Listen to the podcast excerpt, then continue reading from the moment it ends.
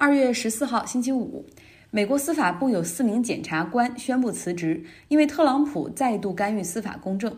Roger Stone 啊，这个人大家要记住，他是特朗普过去的智囊之一，是他的 policy advisor。他在过去通俄门的调查中，向美国的法庭、国会在证词中撒了谎，同时呢，还要挟其他证人一同来做伪证。他有四项罪名，他最后被起诉了四项罪名，就包括做伪证啊、威胁证人啊，甚至对法官不敬等等。起初呢，检察官们给出的量刑建议量刑是七到九年。就在联邦检察官准备具体的刑期建议提交给法官的时候，特朗普在推特上发起了攻击。他说：“这么长的刑期太不公平了，法律面前人人平等呢。”Roger Stone 基本上没什么问题，还要入狱七到九年，而你看看那些。偷渡客那么多亡命之徒，却享受着自由，他就发了这样的推文，直接来干预司法公正。那很快，美国司法部就向这起官司的法官发去信息，说驳回他们检察官之前的刑期建议，希望来缩短这个刑期。因为 Roger Stone 今年已经六十七岁了。一小时之后，负责这个案件的四名美国检察官一起宣布辞职。特朗普之后在推特上说：“哎呀，太好了，恭喜美国司法部长 William Barr 又重新获得了这个案子的控制权。”他说：“那四名检察官在诉讼的过程中对 Roger Stone 非常不敬，应该道歉。”天哪，特朗普这样的行为真的是史无前例的。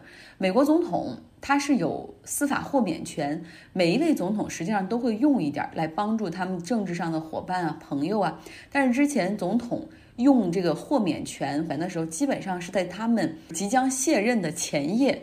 但是像特朗普这样直接在社交媒体上喊话、传旨给司法部来干预检察官办案的，在尼克松水门事件之后没有发生过。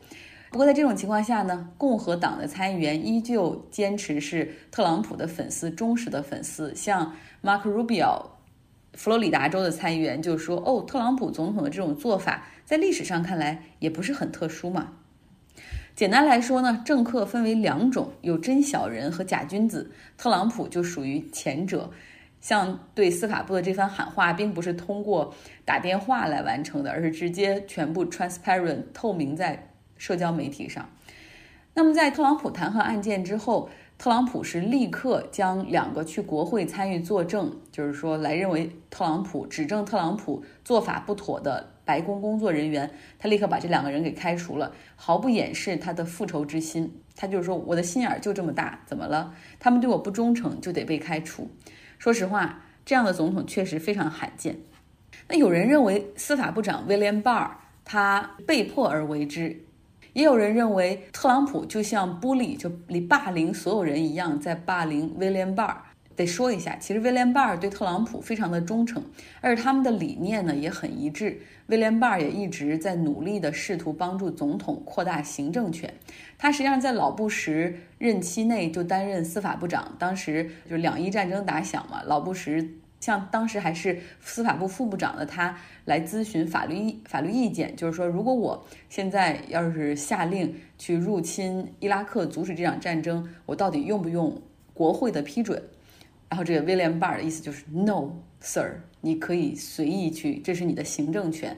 但是老布什还是非常的保守，尊重行政权，然后去了这个国会，先讲明，然后得到了批准之后才进行的。所以，尽管呢，巴尔和特朗普之间有一定的默契，他也很欣赏特朗普。但是今天不知道巴尔是不是在很多媒体的压力之下，他也终于发表了一个声明，说特朗普总统在推特上发表关于个别案件的意见，这让我的工作很难做，会影响美国司法部的运转。这《纽约时报》有一个文章就写说，特朗普当时看到这个说法之后，还觉得很吃惊，他怎么敢跟我说这样的话？来到意大利吧，意大利反移民的极右翼政党北方阵线的领导人、前内政部长 Salvini，他呢一直把自己比作意大利人的特朗普。他说，意大利这些政客做的事儿，就像美国政客对特朗普做的一样。他们发现，在政治上、选举上没办法阻止我们来轰向权力之路，就要通过其他程序来阻止。意大利议会昨天投票通过，允许检察官起诉 Salvini。对他在担任内政部长期间，也就是二零一九年八月份的时候，他阻止一艘载有一百一十六名移民的船只靠岸西西里岛。他当时是说绝对不允许这些人上岸，而且还跟欧盟说：“你们想办法让其他国家来接受这些人吧。”当时呢，意大利有一些地区和教会表示愿意接受这些难民，而且意大利的总理和内阁成员也表示说，不能让他们这些人再留在海上的这艘船上，马上会出现人道主义危机的。但这个僵局还是持续了七天之久，最终 s a l v a n i 在各方压力之下允许难民上岸。他说：“我不让这些移民上岸，本质上是为了保护意大利，但实际上就是反移民的政策。那意大利法律呢，有一条规定，就是说总理和内阁成员当他们还在职的时候所做出的这些政治决策是有免责权的，免除他们日后被起诉。那意大利议会通过的那个投票，就是取消 Salvini 的免责权，允许检察官来起诉他。”那考虑到意大利的司法制度也是比较的臃肿，流程很慢，那就算定罪的话，Salvini 还可以两次上诉，所以短期来看不会影响他的参加全国大选的这个议程。Salvini 呢，在他的支持者中有个外号叫 Captain 队长，他是米兰人，今年四十六岁，在一九九零年的时候加入了北方阵线党，也就是这个党成立第二年的时候他就进去了。这是一个极右翼的，起初是地方性的政党，坐标在米兰，主张分裂，认为意大利南北不论是从文化还是经济上就有很大差距。他们也认为意大利从来就不是一个国家，因为长期以来，意大利自罗马帝国崩溃瓦解之后，这个地方一直都是一个一个一个邦嘛。然后他们认为这个意大利也根本不具备成为国家的条件。像米兰为首的北方地区经济就很好。因为成为了一个国家，受到了南方那些地区的拖累。那北方阵线党的支持者基本上就是反外国移民，甚至反本国的南方人，不愿意让他们来到北方。这个党派因为极右，并且是地区性的，一直很边缘化。但是在二零一八年备战大选的时候，Salvini 他作为这个党的领导者，他改变了策略。首先在 logo 上不体现任何。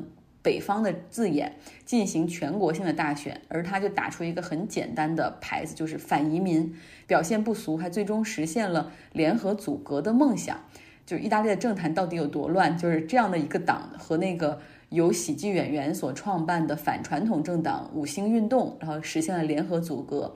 那他们俩。就是完全不搭界，很多想法也是相左的，所以也干不长。随着北方阵线在欧盟议会的选举中表现不俗，Salvini 也看到了政治机会，可以提前大选的话，我们完全可以独立阻隔。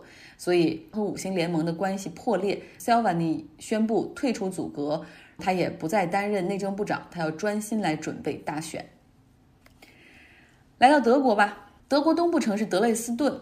它是易北河上的一座美丽的城市，有非常经典的巴洛克式风格的建筑。但是，几乎现在这个城市里所有的巴洛克建筑都是二战之后照着原样来重建、重修的。因为这座城市在二战最后时刻，也就是1945年2月13号到14号，也就是纳粹投降之前的十个星期，这个城市遭遇了盟军的空袭，被彻底的摧为废墟，主要是英军和美军。一直以来呢，有很多的讨论。德累斯顿的居民认为，盟军对德累斯顿的这次轰炸真的有有必要吗？是对战略目标的正当军事攻击，是为了加速战争结束的必要行动，还是单纯的对德国的报复，还是为了伤害平民的战争罪行，或者是为了要让马上占领此地的苏军有一个烂摊子？这场空袭确实在历史上有一定的争议性。因为本来空袭应该针对纳粹德国的工业和军事设施，结果炸弹却投向了德累斯顿的主城区，摧毁了城市。这个爆炸还引起了城市大火，导致伤亡严重。当时纳粹政府给出的死亡数据是五十万人死亡，但是史学家考证之后发现，就是虽然人数很少，但是也有二点五万人死亡。多年来一直有声音希望。对这次空袭进行彻底的展开调查，要求英国和美国来道歉。那早在德国极右翼政党另类选择党出现之前，在德累斯顿这些这座城市已经聚集了很多极右的人士，有好多也是因为二战末期的这次空袭所被吸引来的。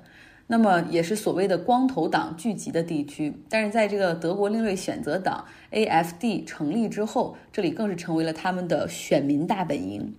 在今天和明天，也就是德累斯顿被空袭七十五周年的纪念日，当地也举行了集会来纪念七十五年之前发生的悲剧。那尤其是这个极右翼人士，他们很愤怒哈，但是也有一些捍卫自由的左翼人士也来到这里组织活动。他们虽然人少示威，但是也喊德累斯顿所发生的惨剧，提醒的是纳粹和极右翼可以给德国带来的伤害。而德国总统也发表声明说，德累斯顿经历了悲痛，二战是人类的浩劫，那这场浩劫始于纳粹德国。再到英国去看一下，英国的金融监管部门盯上了巴克莱银行 CEO James Stanley，原因是他和那个美国的 Epstein 关系密切。大家还记得 Jeffrey Epstein 吗？就是那个纽约的金融大亨涉嫌性侵未成年少女，在监管所等待出庭的时候自杀的那个。监管部门怀疑巴克莱银行的 CEO Stanley 和 Eberstein 关系密切，而且他隐瞒了很多的商业伙伴关系，没有对外公布。对此呢，Stanley 否认。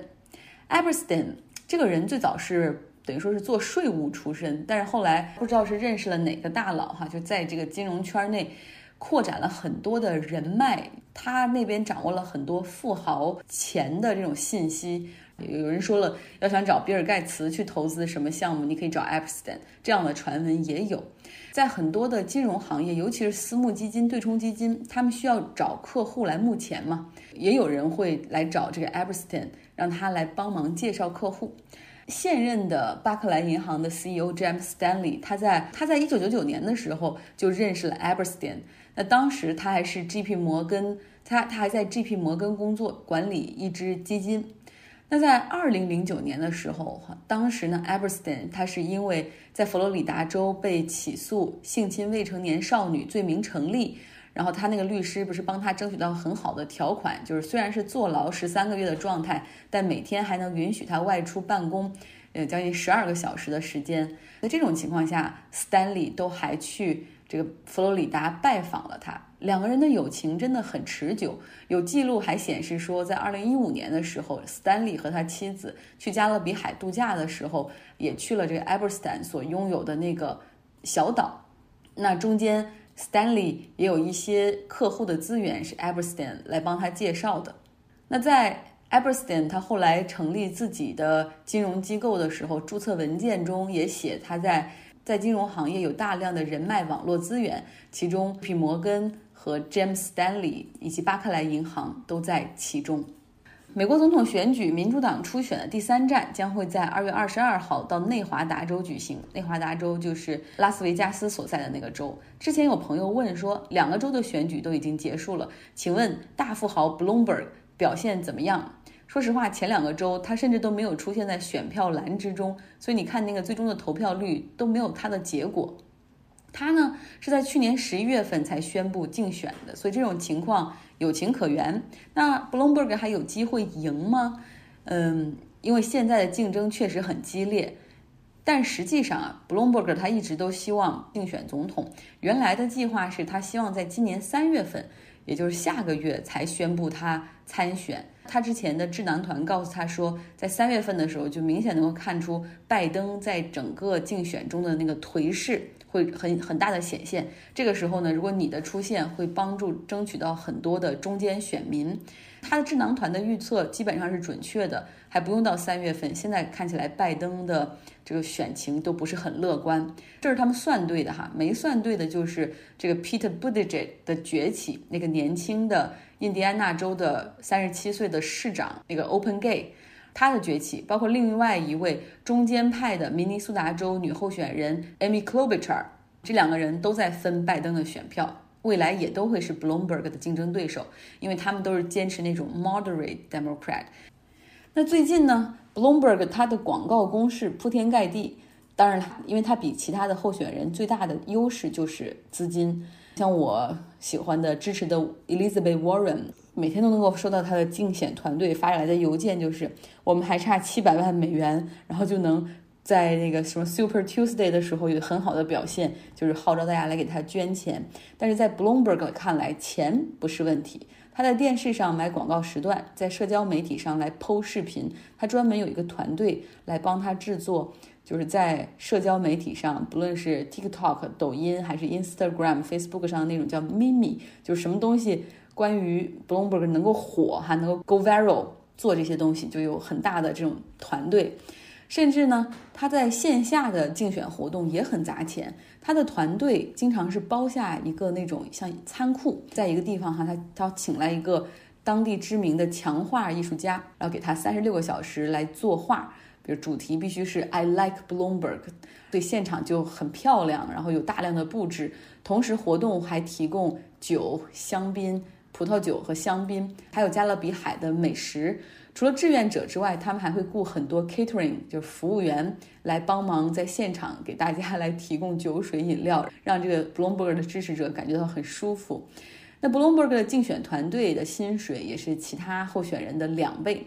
目前呢，虽然他进入竞选的竞争很晚，但是现在已经在全美有一百二十五个竞选办公室了。和其他竞选人不停的要募钱，然后不停的要有人来给他们捐钱维持竞选不同。Bloomberg 的特点就是我不需要你们的钱，我花自己的钱。他现在已经砸下了一点八八亿美元，这也反映了他对自己还是很有信心的。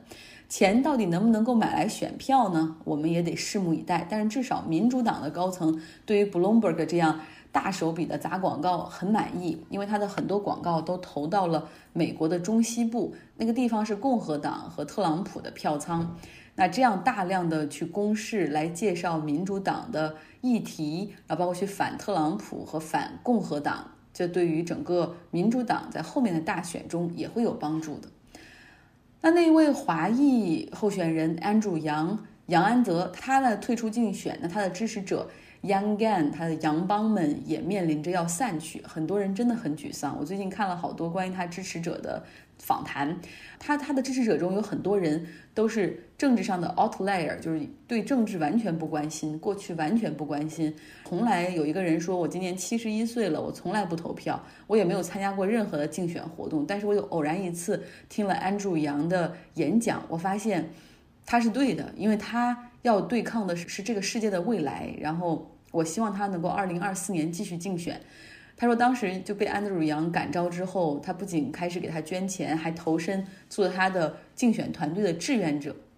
所以他的退赛让好多人会觉得有点伤心。就安德鲁杨虽然支持率不高，可能百分之九左右，但是他那些粉丝都很忠诚。那么接下来他的这些安德鲁杨的支持者会投向谁呢？目前看来，可能去 Bernie Sanders 那边和 Elizabeth Warren。那边的可能性比较大，因为安柱杨他的理念是要给每个人每个月发一千美元的基本工资。哎呀，这一周不好意思，比较忙，因为每天从早到晚都开的会，有的时候下了班头疼的不行。下一周会好很多，因为这一周我们的 C level 就是那些各个。C O O C C O 什么 C 这个 O C 那个 O 的各种 V P 也全部都到美国来了，所以哎就很很忙。但下一周随着他们回去了，我又可以恢复一天五更，所以大家不要担心哈，更新不会不会落下。那么周末又到了，祝大家周末愉快。今天是 Valentine's Day，情人节。嗯，没有什么礼物送给大家，送大家一篇文章吧。《纽约时报》有一篇文章挺有意思，他写的是这个异性恋的婚姻和恋爱关系到底可以从同性婚姻中借鉴什么呢？这个文章主要是说哈，就是美国有一个调查，就是一个一项统计显示，就是 homosexual couple 同性的伴侣们他们的生活会幸福一点。为什么会这样呢？大家如果想看这篇文章的话，可以在下面留下你的邮箱，给你分享。好了，今天的节目就是这样。大家周末愉快。